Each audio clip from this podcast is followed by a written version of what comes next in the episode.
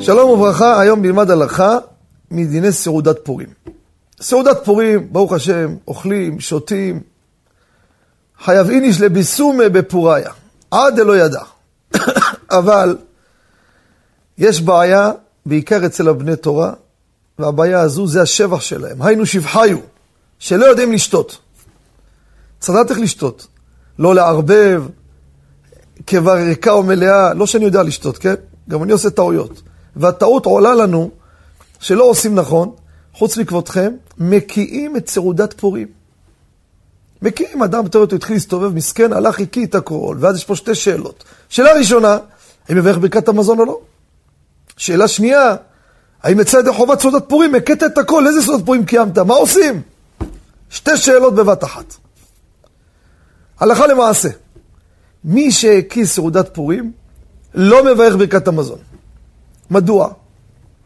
שהוא הקיא, אז זה דומה להתעכל המזון במעיו. אם התעכל, הלך האוכל, מה זה משנה, הלך לכיוון לשם או לכיוון שם? שהקיא, מבחינתנו, זה כמו גמרנו, התעכל המזון, אין פה. וממילא אדם שעבר שיעור עיכול, הפסיד ברכת המזון. אותו אדם שהקיא אותו דבר.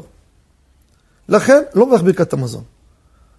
לגבי השאלה השנייה, האם יאכל שוב או לא, חתם סופר, הוא חידש בסעודת שבת, שמי שיקיא סעודת שבת, לא מחולי, אם הוא חולה, מה נגיד לו שיאכל? עוד פעם יקיא.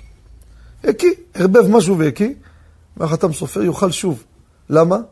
צריך לא רק הנעת החך, הגרון, צריך הנעת מעיים, המעיים לא נהנו, הכל הלך. לפי זה, השיבני מרן רבי עובדיה. שימו לב, תשובה כתב יד.